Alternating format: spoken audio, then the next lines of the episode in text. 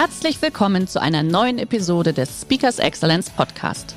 Der heutige Podcast wurde im Rahmen eines unserer Live-Events aufgezeichnet. Hier ein Tipp zum Beginn der heutigen Folge. Schau doch gerne mal auf unserer Excellence Academy vorbei. Hier findest du rund um die Uhr eine große Auswahl an exklusiven Online-Videokursen von hochkarätigen Speakern. Den Link dazu findest du in der Beschreibung. Jetzt aber viel Spaß beim Anhören. Jetzt bin ich 1965 geboren und ein 1965 geborener Mann hat eine Lebenserwartung von circa 80 Jahren. Das bedeutet, in 20 bis 25 Jahren bin ich schon wieder weg. Hallo und herzlich willkommen zu einer neuen Episode des Speakers Excellence Podcast. Der heutige Podcast wurde im Rahmen unseres Live-Events, dem Wissensforum, aufgezeichnet. Wir wünschen dir viel Spaß beim Anhören.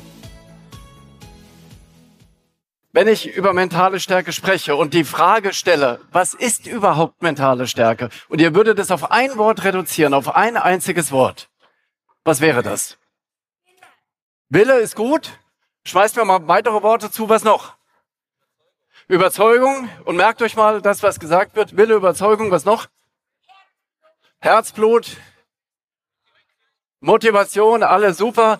Ich ich kürze es noch mal ein bisschen ab und mache mal ein bisschen weiter. Selbstvertrauen war super, was du eben gesagt hast. Also, wenn wir es auf ein Wort reduzieren, das war alles gut, aber es war nicht das Wort. Wenn wir es auf ein Wort reduzieren, ist es Selbstwirksamkeit. Und Selbstwirksamkeit wiederum bedeutet, dass ich in der Lage bin, aus mir heraus zu wirken, unabhängig von dem, was an Bewertungen im Außen stattfindet.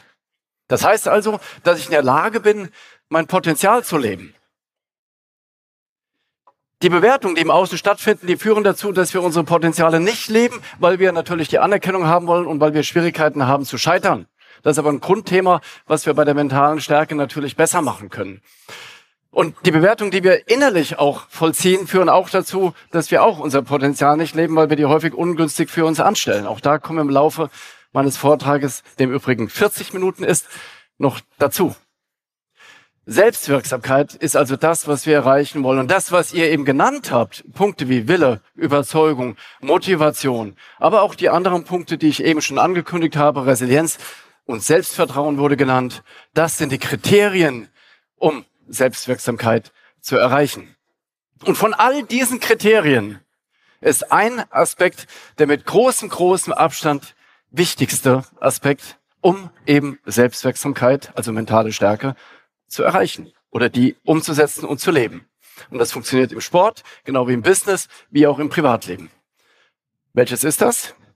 Welches Kriterium von denen, die ich genannt habe, eben? Selbstvertrauen. Jetzt wird bei uns Selbstvertrauen häufig synonym gesetzt mit Selbstbewusstsein. Das ist aber was ganz, ganz anderes.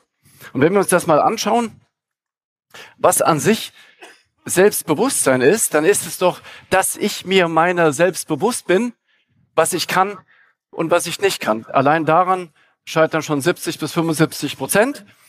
Circa 70 bis 75 Prozent aller Mädchen und Frauen unterschätzen sich und circa 70 bis 75 Prozent aller Jungs und Männer überschätzen sich. Beides blöd, ja? weil er zum, genauso ist es, Dankeschön, weil er zum einen Potenzial liegen lässt, was du leben könntest und Dinge liegen lässt, die du erreichen könntest. Zum anderen, wenn du dich zu sehr überschätzt, ist die Fallhöhe halt etwas höher. Wo kommt das her? Das ist natürlich Evolution.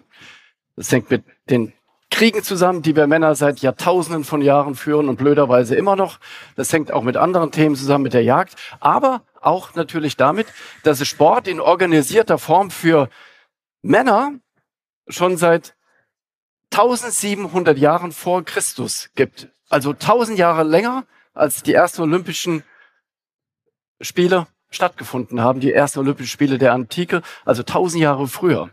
Sport in organisierter Form für Frauen, das heißt mit einem Bewertungssystem, gibt es erst seit knapp 100 Jahren.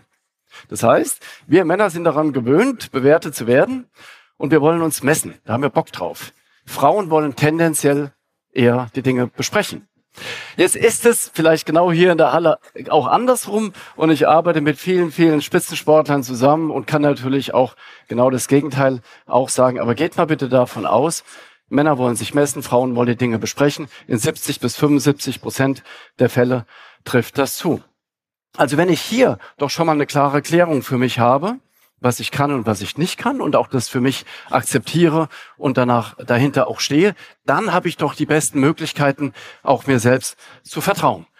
Weil jetzt weiß ich ja, was ich kann und was ich nicht kann und jetzt kann ich auch dahinter stehen. Wie kann ich das Selbstvertrauen aufbauen? Wie kann man Selbstvertrauen aufbauen? Im Sport üben wir das permanent im Business, im Berufsleben nicht. Aber wenn es doch das wichtigste Kriterium für eine erfolgreiche Siegermentalität ist, warum wird das nicht trainiert? Verstehe ich nicht. Im Privatleben ganz genauso. Selbstvertrauen kann man aufbauen, zum Beispiel durch Erfolge, die man kreieren kann. Selbstvertrauen kann man aufbauen durch Verantwortung, die man übernimmt, durch Entscheidungen, die getroffen werden. Dadurch, dass ich dahin gehe, wo ich mich noch nicht auskenne, also mutig nach vorne gehen und auch durch die Körperhaltung. Und ihr wart eben erst in der Mittagspause, ihr habt euch schon bewegt. Wir können eine Sache auch jetzt im Sitzen durchführen. Das möchte ich mit euch direkt mal im Sitzen durchführen. Setzt euch doch bitte mal aufrecht hin. Schöne, gute Haltung. Und ihr kennt vielleicht diese Übung, dass wir ein Buch transportieren und dann, dass wir uns vorstellen, dass eben das Buch auf dem Kopf liegt oder dass wir es wirklich transportieren, dadurch eine schöne Haltung haben oder dass der Scheitel mit dem, an einem Faden mit dem Himmel verbunden ist. Das kennt ihr vielleicht für eine gute Körperhaltung. Aber ihr kennt vielleicht nicht dieses Prinzip auch hier am Brustbein. Und am Brustbein hier im Brustbein sitzt das Selbstvertrauen. Gorillas klopfen sich auf, hier auf die, aufs Brustbein, weil hier das Selbstvertrauen sitzt. Fußballer, die bumpen sich ab, um Stärke sich gegenseitig zu geben, zu demonstrieren, wenn sie ein Tor geschossen haben. Und jetzt stellt euch bitte mal vor, dass euer Brustbein an einem Faden mit dem Himmel verbunden ist. Und was passiert? Dieser Faden zieht nach oben. Automatisch öffnet sich der Brustkorb. Macht das bitte mal und dreht euch mal kurz nach links und auch nach rechts. Und ich schaue in eine Halle von vielen, vielen Menschen, eine vierstellige Zahl mit starkem Selbstvertrauen, mit einer tollen Haltung. Wenn ihr das jetzt auch im Stehen macht und im Gehen, dann ist das noch mal schöner und bringt eine noch bessere Haltung. Und oft können wir erkennen, so wie die Leute im Sport auf das Sportfeld gehen, auf den, auf den Tennisplatz oder wo auch immer, so werden sie dann auch meistens performen. Also das könnt ihr nutzen, um euer Selbstvertrauen auch aktiv durch Körperhaltung zu stärken. Wenn wir das haben, dann geht's weiter zum Thema Selbstverständnis. Selbstverständnis wiederum bedeutet, dass ich weiß, warum bin ich überhaupt unterwegs und wofür bin ich unterwegs? Was ist meine Mission? Wofür stehe ich morgens auf? Oder wofür bleibe ich morgens im Bett liegen? Aber das Selbstverständnis, das, das sind unsere Werte und unsere Ethik, unser Charakter abgebildet. Und das sollten wir für uns auch ordentlich klären. Dann haben wir die besten Chancen, den Selbstwert zu erreichen, den wir per Geburt alle bekommen. Der ist da bei uns. Und aufgrund von prägender Phase, aufgrund von Konditionierung, aufgrund von Dingen, die in unserem Umfeld geschehen und etwas mit uns machen, wird uns dieser Selbstwert oft genommen und wir haben die Gelegenheit, diesen wieder aufzubauen, wenn ihr diese Kette durchlebt. Spitzensportler machen das. Spitzensportler haben durch die Bank einen sehr, sehr hohen Selbstwert, weil sie genau das durchlaufen. Kommen wir zum nächsten Thema, Mut und Anspruch.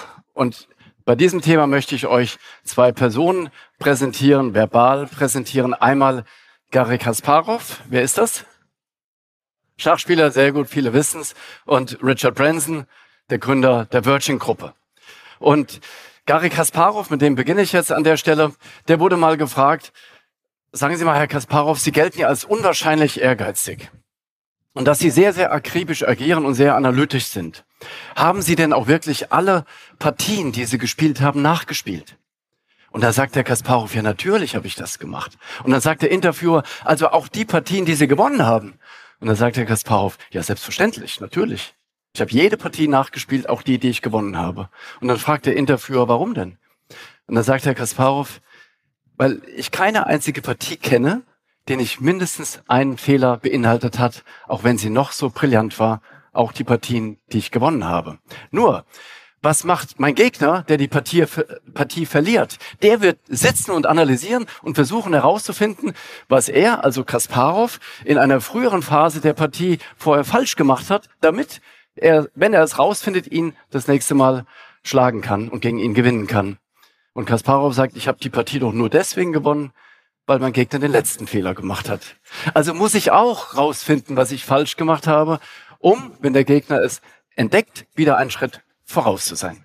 Erster Beitrag zum Thema Anspruch. Zweiter Beitrag bei Kasparov zum Thema Anspruch. Herr Kasparov, Sie sind ja wirklich unglaublich ehrgeizig. Wollten Sie eigentlich immer jede Partie gewinnen? Und da sagt Herr Kasparov, ja logisch, jede Partie. Ich, ich wollte jede Partie gewinnen und will das immer noch. Aber das ist nicht alles. Ja, was denn noch? Wollten Sie auch immer der Beste sein? Da sagt Herr Kasparov, ja sicher, ich wollte jede Partie gewinnen und ich wollte auch immer der Beste sein. Aber das ist noch nicht alles. Und dann fragt der Interviewer, ja was denn noch? Also gewinnen und immer der Beste sein. Ja was denn noch? Wie geht denn da noch mehr? Und dann sagt Kasparov, ich wollte immer mit großem Abstand der Beste sein. Und das finde ich geil. Das ist so Space Opening und Mind Blowing. Wenn man sich das mal erlaubt, in seinen Kopf zuzulassen, mit großem Abstand der oder die Beste zu sein. Und vielleicht die beste Vision von uns selbst ist ja auch schon mal eine Menge wert. Und sich das zu erlauben, dahin zu gehen, dann macht das etwas mit, mit einem. Und ich kann das aus eigener Erfahrung sagen. Ich habe am 8. November 2019 meine vierte Knie-OP gehabt. Ich habe 15 Jahre in der Hockey-Bundesliga gespielt. Da sind einfach Dinge, die dann passieren. Ich bin insgesamt elfmal operiert. Meine Achillessehne war gerissen, die Sprunggelenke links, rechts und rechts nochmal. Im rechten Fuß habe ich gar keine Bänder mehr. Aber das kann man irgendwie anders lösen. Und dann hatte ich am 8. November 2019 meine vierte Knie-OP und habe mir dann trotzdem überlegt, ach eigentlich wäre es doch ganz geil, wenn du noch mal zur WM fahren kannst, nach Kapstadt. Und dann habe ich an den Kasparov gedacht, warum eigentlich nicht? Warum eigentlich nicht? Auch wenn es surreal wirkt. Probier's doch. Geh's an. Geh's an.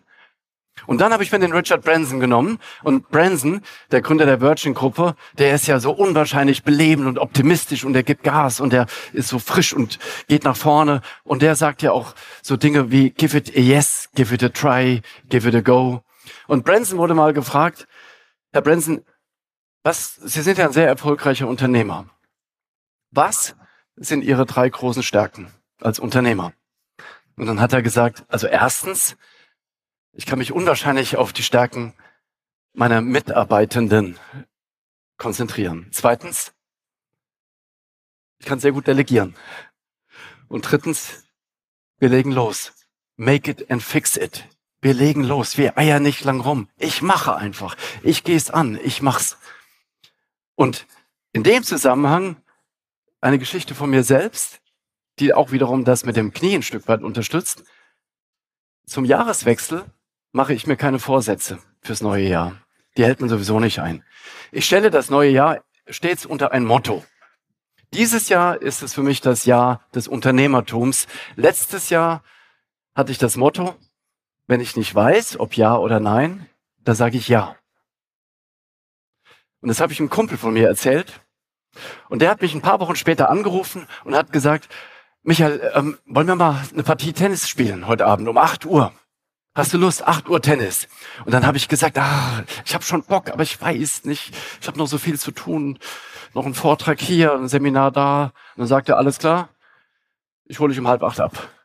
Dann sag ich, warum das denn? Dann sagt er, du hast mir doch vor ein paar Wochen erzählt, wenn du nicht weißt, ob ja oder nein, dann sagst du ja. Und dann hat er mich abgeholt. Dann haben wir Tennis gespielt und hatten einen super Abend. Und das möchte ich euch mitgeben. Wenn ihr nicht wisst, ob ja oder nein, sagt doch eher ja als nein. Und es gibt ein ultimatives Richard Branson, Michael von Kuhnhardt Zitat, was er aber noch gar nicht kennt. Und das heißt, if you don't know, if yes or no, give it a yes, give it a try, give it a go. Nochmal, if you don't know, if yes or no, when you don't know, if yes or no, give it a yes, give it a try, give it a go. Hauptsache, wir fangen an und gehen einen Schritt weiter. Und wir gehen auch einen Schritt weiter zum Thema Lösungsorientierung. Ich habe immer gerne Hockey gespielt, sehr, sehr gerne. Auch jetzt bei der WM in Kapstadt der Senioren. Das war eine tolle Sache. Und an dieser Stelle möchte ich mal in die Runde gucken. Lieber Horst, Lieber Horst Ruhes, bist du da? Ich habe dich vorhin schon. Wo bist du? Ist er da? Wo ist er? Ganz oben. Kann die Kamera mal in die Richtung gehen? Geht das, das Licht? Ganz, ganz oben. Horst winkt mal. Da oben winkt er. Das ist unser Trainer. Mit ihm haben wir die Medaille in Kapstadt geholt. Aber jetzt kommt der Hammer. Der Mann ist 84. 84. Horst, vielen Dank. Das war der Hammer. Und es war ein schwieriges Turnier. Und wir haben immerhin die Bronzemedaille gewonnen. Und ganz, ganz lieben Dank an dich. Es hat riesen Spaß gemacht mit dir. Und ich habe auch in meiner aktiven Zeit als Hockeyspieler, als Bundesligaspieler immer gerne trainiert. Und bei einem Trainer damals, ich habe in verschiedenen Clubs gespielt, am liebsten. Und das war der Paul Lessek. Und der Paul Lessek war unser Trainer in Limburg an der Lahn. Mit ihm wurden wir mehrmals deutscher Meister. Und er wurde später mit Deutschland auch Olympiasieger. Und durch das, was ich hier so mache, habe ich mir die Frage gestellt, warum habe ich bei dem Paul Lissek eigentlich so gerne Hockey gespielt? Denn ein Trainer ist ja auch eine Führungskraft. Also was macht eine Führungskraft aus? Und dann ist mir Folgendes gekommen. Der Paul Lissek, der war nie pünktlich, der war immer frühzeitig. Der Paul Lissek hatte eine unwahrscheinliche Kompetenz und je kompetenter er wurde, umso uneitler wurde er. Eine ganz, ganz seltene Gabe. Er hatte die Fähigkeit, uns emotional hin und her zu schmeißen und zu beschäftigen. Und ich wusste, wenn ich in das Training fahre, dass ich, wenn ich nach Hause fahre, wieder etwas Neues gelernt habe. Warum? Weil er immer wieder etwas Neues reingebracht hat, neue Impulse. Und das hat dazu geführt, dass wir auch gegen Gegner gewonnen haben, die scheinbar übermächtig waren. Warum? Weil er sehr gut in der Lösungsfindung war. Die Chancen sind immer da, die sind um uns herum. Die Frage ist nur, ob wir sie identifizieren. Und er hat das gut gemacht. Jetzt habe ich mir überlegt, wie kann ich euch das Thema Lösungsorientierung mal rüberbringen? Vielleicht durch Methodenwechsel. Dass man mal irgendetwas ganz anders macht. Dann habe ich was im Football gefunden. Diese beiden Teams, die stehen sich gegenüber. Das rote Team hat den Football, das gelbe verteidigt. Und normalerweise ist es so, dass das rote Team jetzt den Football zum Quarterback zurückspielt und der passt nach vorne. Und dann wird versucht, eben Punkte zu erzielen durch Touchdown etc. Was nicht geht, ist, dass jetzt der, der den Football erhält, alleine da durchgeht. Deswegen macht's ja auch keiner. So, jetzt haben wir eben über Selbstvertrauen gesprochen, über Kreativität. Und jetzt kommt die Lösungsorientierung dazu. Und wenn alles zusammenkommt, dann ergibt sich ein neues Chancenfeld. Wir kommen zum Thema Resilienz. Resilienz, ihr kennt es, was ist das? Ein Wort, Widerstandsfähigkeit, wir könnten es noch erweitern, Widerstandsfähigkeit durch Elastizität.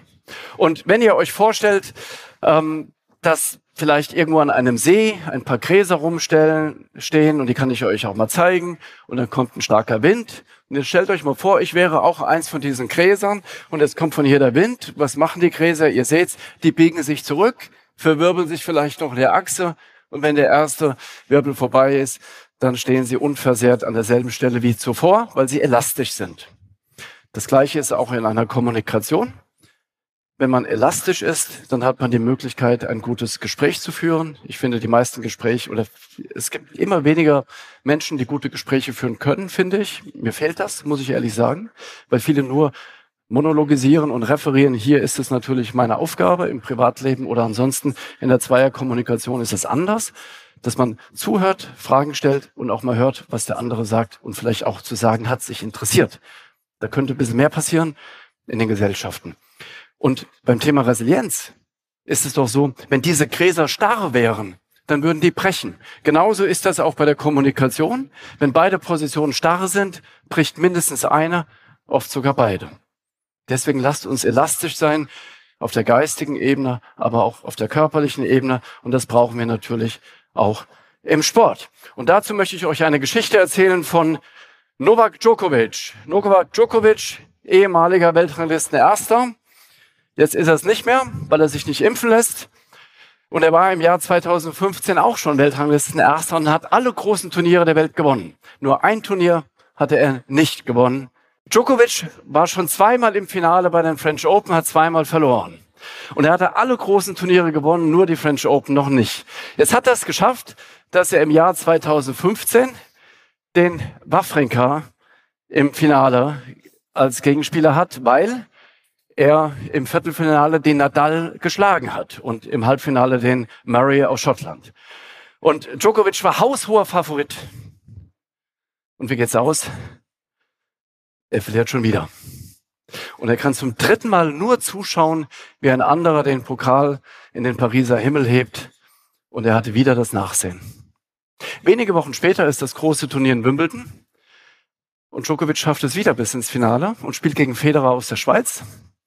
Federer spielt herausragend gut und wie geht's aus? Djokovic gewinnt. Und da kommt ein englischer Journalist auf ihn zu und sagt, sagen Sie mal, Herr Djokovic, als Sie in Paris gegen den Wawrinka zum dritten Mal im Finale verloren haben, hat Ihnen das nicht wehgetan? Und dann sagt der Djokovic, das hat mir nicht nur wehgetan, das hat mir das Herz rausgerissen.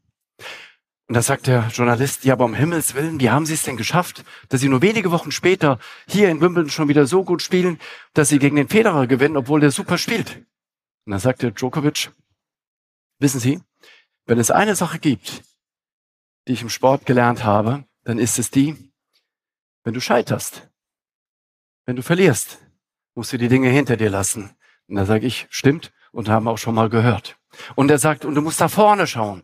Da sage ich auch, stimmt, und haben wir auch schon mal gehört. Und dann sagt er etwas, und das finde ich bemerkenswert, und dazwischen musst du dich so schnell es geht auf allen Ebenen erholen, und das kann ich besonders gut. Und wir Sportler denken ja immer in Bildern. Wir müssen uns ja ständig Laufwege vorstellen, Ball, Flugkurven etc. Und dieses Bild möchte ich mit euch jetzt zusammen mal komplettieren und zusammen mal anschauen. Jetzt haben wir hier das Turnier in Paris, positives Ereignis, negatives Ereignis und T, die Zeit. Jetzt spielt der Djokovic das Turnier, gewinnt die erste Runde, also das von 2015, um das geht's. Die zweite Runde, dritte Runde, er gewinnt das Achtelfinale, Viertelfinale, er ist im Halbfinale, er ist im Endspiel und jetzt verliert er. Und jetzt geht der ganze mentale Krempel los. Jetzt beginnt genau das, was ihr alle kennt und ich auch nämlich die Selbstnegativierung, dass wir etwas schlechter machen, als es eigentlich ist. Was würde ein mental schwacher Sportler jetzt zu sich sagen? Oder ein mental schwacher Mensch? Was würde er jetzt zu sich sagen? Ruft mir mal was zu. Aufgeben wird, wird nie was. Am besten höre ich direkt auf. Ne? Habe ich schon erlebt. Habe ich alles erlebt. Menschen, die nicht bereit waren, mental zu arbeiten. Die gehen bis tief in den Keller. Und wenn ihr ehrlich seid, und ich auch, kennen wir das alle. Aber irgendwie scheinen wir es ja gepackt zu haben, wieder aufzustehen, weil wir sind ja alle hier zusammen. Das heißt doch, an irgendeiner Stelle stehen wir wieder auf. Und an irgendeiner Stelle sagen wir dann, ach komm, genug gejammert, ab nach oben, setz dir ein neues Ziel. Morgen scheint auch wieder die Sonne und bald ist Wimbledon. Also komm, lege ich wieder los. Wenn wir doch sowieso aufstehen, dann frage ich euch und auch mich, warum machen wir das dann erst da unten? Wenn wir es doch eh machen, warum gehen wir dann nicht da oben rein? Und was liegt denn nämlich zwischen hier und hier? Was liegt dazwischen? Zeit, sehr gut. Zeit, in der sich ein mental schwacher Sportler schlechter redet, als er oder sie eigentlich ist. Und Zeit, in der sich ein mental starker Sportler wie der Djokovic schon wieder weiterentwickelt und nach oben geht. Eine Profikarriere im Sport dauert 10 bis 15 Jahre, circa, üblicherweise. Und die Fähigkeit, sich schnell zu regulieren und wieder nach vorne zu kommen, macht einen Tempogewinn in Bezug auf Entwicklung von zwei bis drei Jahren aus bei gleichen Voraussetzungen. Jetzt wisst ihr auch, warum bei gleichen Voraussetzungen manche Sportler erfolgreicher sind als andere, weil sie darin besonders gut sind. Das ganze Ding hat aber noch eine weitere Komponente, denn wir verlieren ja nicht nur Zeit beim Runterlatschen, beim tief in den Keller gehen und bemitleiden, sondern wir verlieren ja auch Zeit beim Hochgehen. Du bist ja nicht von jetzt auf gleich wieder da oben. Das dauert ja auch nochmal. Deswegen lasst uns schnell intervenieren, genau wie der Djokovic das macht. Und das ganze Ding hat auch einen Namen. Das heißt Djokovic-Effekt. Und das heißt deswegen so, weil ich mir das so überlegt habe. Und das ist eben Resilienz, was der macht, der Kerl. Und Resilienz, so wie ich es gerne vermittle, hat sieben Säulen. Erstens Optimismus, dass es irgendwie weitergeht. Zweitens Akzeptanz dessen, was ich nicht ändern kann. Das Beste, was er machen kann, wenn er Paris zum dritten Mal verloren hat, dass er sofort akzeptiert. Drittens Lösungsorientierung, auch was draus zu lernen. Viertens raus aus der Opferrolle, in der wir so super gerne drin hängen. Ihr kennt das von Bert Hellinger seit den 70ern, hat er schon ein Buch geschrieben, Leiden ist leichter als lösen. Fünftens Verantwortung übernehmen. Wenn ich die Verantwortung für mich nicht übernehme, wer soll es denn bitte schön tun? Sechstens Netzwerke aufbauen, also sich helfen lassen. Da war ich früher nicht so gut drin, das geht heute viel besser. Ich lasse mir sehr gerne helfen. Und siebtens die Zukunft planen und nach vorne schreiten. Und wir könnten auch dieses Bild auch noch anders darstellen. Und das möchte ich euch wie, folgt, wie folgt mal demonstrieren. Ich bin mit einem Kumpel, der Kumpel heißt Harry und der guckt, glaube ich, jetzt auch zu. Lieber Harry, ganz liebe Grüße. Um einen See gelaufen und da ist ein Korken drin geschwommen in diesem See. Und dann sind die Wellen so ein bisschen drüber geschwappt, weil es etwas windig war. Und dann hat der Harry zu mir gesagt, Du bist wie dieser Korken. Immer wenn du einen drüber kriegst, kommst du sofort wieder hoch. Stehst du sofort wieder auf. Und das hat mich gefreut, weil das war früher nicht so meine Kernkompetenz, aber das hat sich echt entwickelt. Und ich finde dieses Bild des Korkens, der sofort wieder hochkommt, super. Deswegen ist das auch in meinem Buch drin. Und wenn ihr das nächste Mal im Stau steht, guckt mal, dass ihr schnell hochkommt und euch nicht ärgert. Der Grenznutzen eines Ärgers, der ist doch begrenzt. Es geht doch nur darum, ob wir was lernen können und das nächste Mal vielleicht eine andere Entscheidung treffen. Aber der Grenznutzen des Ärgers ist außerordentlich begrenzt. Es geht darum, die Information zu erhalten und dann geht's weiter. Und wer auch ganz stark ist in Bezug auf Misserfolgstoleranz, denn darum geht es ja, im Sport verlieren wir immer wieder, weil wir uns ja auch der Herausforderung stellen ist der beste Basketballer aller Zeiten. Wer ist das? Michael Jordan. Und er hat Folgendes gesagt. Ihr seht's hier. Ich habe über 9000 Würfe in meiner Karriere verfehlt. Ich habe fast 300 Spiele verloren. 26 Mal wurde mir der spielentscheidende Wurf anvertraut und ich habe nicht getroffen. Ich bin immer und immer wieder gescheitert in meinem Leben. Deshalb bin ich erfolgreich, weil er dran geblieben ist. Das Scheitern ist nicht schlimm. Schlimm ist nur, wie wir damit umgehen. Und das ist mentale Stärke, wenn wir das gut machen, dass wir akzeptieren, dass es normal ist zu scheitern. Das ist nicht schlimm. Machen wir alle. Nochmal zurück zum Tennis. Was glaubt ihr, wie viele Punkte, wie viel aller gespielten Punkte die besten Tennisspieler aller Zeiten, Nadal, Djokovic, Federer, in ihrer Karriere gewonnen haben? Wie viel Prozent? Die haben mit Abstand die meisten Matches gewonnen. Aber ich frage euch, wie viel Prozent aller gespielten Punkte, die sie in diesen Matches gespielt haben? Was glaubt ihr? Paar 60, Paar 70 Prozent. Komm, meistens kommen recht hohe Zahlen. Ihr seid schon in dieser Richtung. Nee.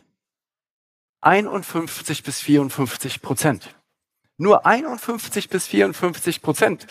Die gewinnen halt die guten und die wichtigen Punkte. Aber das heißt ja auch, dass sie bei fast jedem zweiten Ball einen Misserfolg haben, den sie aushalten müssen. Das ist nicht schlimm. Die sind eben mental auch stärker und die preisen das für sich ein. Und die gute Nachricht ist, du kannst eigentlich jeden zweiten Ballwechsel verlieren und bist trotzdem Weltranglisten Erster. Das finde ich eine ganz motivierende Aussicht, die wir haben. Lasst uns zum nächsten Thema kommen, was auch noch damit zusammenhängt, nämlich die Stressentladung beim Thema Resilienz. Also, dass wir diese Spannung auch abbauen. Und Michael Jordan, der hat ja nicht nur das eine Zitat gesagt, was ich euch eben erzählt habe, der hat auch noch was anderes gesagt. Der hat gesagt, ich kann Misserfolge akzeptieren. Was ich jedoch nicht akzeptieren kann, ist, es gar nicht erst versucht zu haben. Recht hat er. Und wenn es dann doch schief geht oder wir sind verstresst, dann ist es gut zu wissen, wie wir Stress entladen. Was ist das beste Stressventil, das es gibt? Lachen ist sehr gut. Saufen ist es nicht. Sagen manche, saufen, ja. Das beste Stressventil, was wir haben, ist Bewegung. Es ist allerdings so, dass nur 18 Prozent der Bevölkerung aktiv Sport treibt. 25 Prozent schauen zumindest interessiert zu. 37 Prozent schauen absichtlich weg, so nach dem Motto, will ich nichts mit zu tun haben, am Ende muss ich mich auch selbst bewegen. Und 20 Prozent bewegen sich rein auskömmlich bei der Gartenarbeit etc. oder lassen sich bewegen, wie wir unten auf dem Bild sehen. Das reicht nicht, da müssen wir krank werden, wenn wir es nicht schon sind. Ihr wisst, 10.000 Schritte sollten wir am Tag unternehmen, um uns fit und gesund zu erhalten.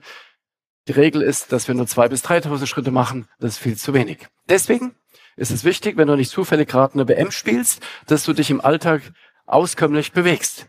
Und ich habe dafür Standards. Ich binde mir zum Beispiel die Schuhe nie im Sitzen, sondern ich binde sie mir so. Und dann ist eine schöne Übung, Hüftbeuger und Oberschenkeltraining oder so. Da brauchst du halt ein bisschen Hüftmobilität. Man muss auch gucken, dass die Bandscheibe nicht rausspringt bei der Nummer. Das ist der eine Standard. Ein weiterer Standard, Aufzüge bis in den vierten Stock sind tabu. Joker, bei 20 Kilogramm oder mehr an Gewicht im Koffer, dann nehme ich die Treppe. Und ein dritter Standard, den möchte ich mit euch jetzt mal zusammen durchführen. Wenn das Telefon klingelt, stehe ich auf. Wenn ich jemanden anrufen möchte, stehe ich auf. Wir sitzen am Tag 10 bis 12 Stunden und fragen uns und wundern uns, warum wir verstresst sind. Stress ist durch Bewegung am besten wegzuleiten. Wenn wir uns nicht bewegen, bewegt der Körper uns und dann zittern wir ne, durch Nervosität. Der vorletzte Punkt. Motivation. Ist es die Aufgabe von Führungskräften, die Mitarbeitenden zu motivieren? Ja oder nein? Nein, natürlich nicht. Wo kommen wir denn dahin? So wohl eine Selbstverständlichkeit, dass wenn du irgendeinen Job annimmst, dass du motiviert bist. Wenn du das nicht bist, dann musst du was anderes machen. Ist es die Aufgabe des Trainers im Sport, den Sportler zu motivieren? Ja oder nein? Horst? Nein, natürlich habe ich mir gedacht. Nein, natürlich nicht. Wenn es dir keinen Spaß macht, dann mach was anderes. Die meisten Fehler in Bezug auf Motivation, die finden doch nicht dadurch statt, dass jemand den anderen nicht motiviert, sondern die meisten Fehler in Bezug auf Motivation passieren durch Demotivation, dass fehlende Wertschätzung gegeben ist, dass jemand nicht im Rahmen seiner Möglichkeiten eingesetzt ist, dass es keine Entwicklungschancen gibt, dass die Person nichts lernt. Das ist demotivierend, wenn sie lernen will. Was bei der Motivation die Extranote ausmacht, ist die Zusatzmotivation. Und da kannst du eine Menge rausholen. Dankbarkeit, mein letzter Punkt.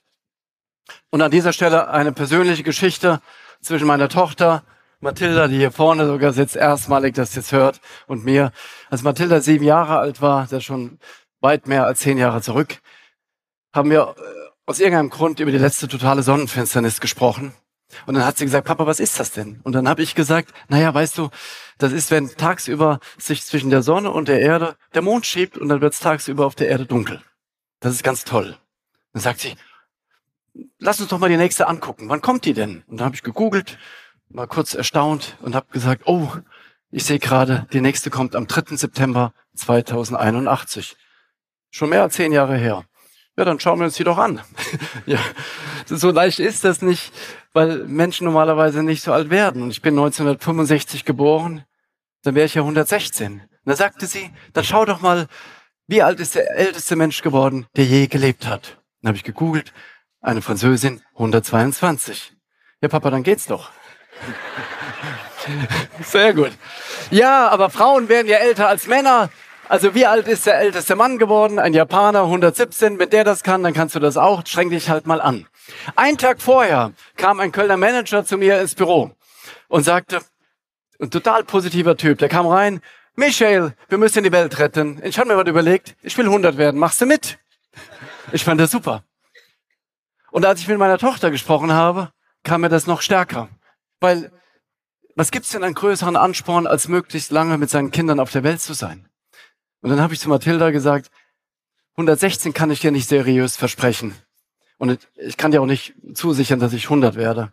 Aber ich verspreche dir, dass ich mich um die Voraussetzungen kümmere, dass es gelingen könnte. Und dass wir beide mit all den anderen Menschen, die wir lieb haben, mit deiner Schwester, mit meiner Frau, mit allen Menschen, die wir lieb haben und mit dir, Mama, möglichst lange gemeinsam auf der Welt sind. Das hat sie damals beruhigt. Jetzt bin ich 1965 geboren und ein 1965 geborener Mann hat eine Lebenserwartung von circa 80 Jahren. Das bedeutet, in 20 bis 25 Jahren bin ich schon wieder weg. Das bedeutet, na, statistisch, das bedeutet, ich habe doch gar keine Zeit. Das macht mich optimistisch. Ich habe doch keine Zeit, meine Potenziale nicht zu leben. Ich habe keine Zeit und keinen Bock auf schlechte Laune. Ich habe aber Zeit, meine Freude zu leben und zuversichtlich ins Leben zu schreiten, mich mit netten Menschen zu umgeben, mit euch und hier nach vorne zu gehen und einfach auch mit Dankbarkeit nach vorne zu gehen, dass bei den zig Trillionen Chromosomenkombinationen, die es gibt, ausgerechnet ich da rausgekommen bin. Ich finde es super. Ob es für die Welt super ist, weiß ich nicht. Aber bei euch war es auch so. Und jetzt sind wir alle noch zusammen hier. Also lasst uns was draus machen. Der heutige Vortrag hat dir gefallen? Dann schau dich doch gerne auf unserem Kanal um oder sei live bei einem Forum dabei. Weitere Informationen findest du in der Beschreibung. Bis zum nächsten Mal. Der heutige Vortrag hat dir gefallen? Dann schau dich doch gerne auf unserem Kanal um oder sei live bei einem Forum dabei. Weitere Informationen findest du in der Beschreibung. Bis zum nächsten Mal.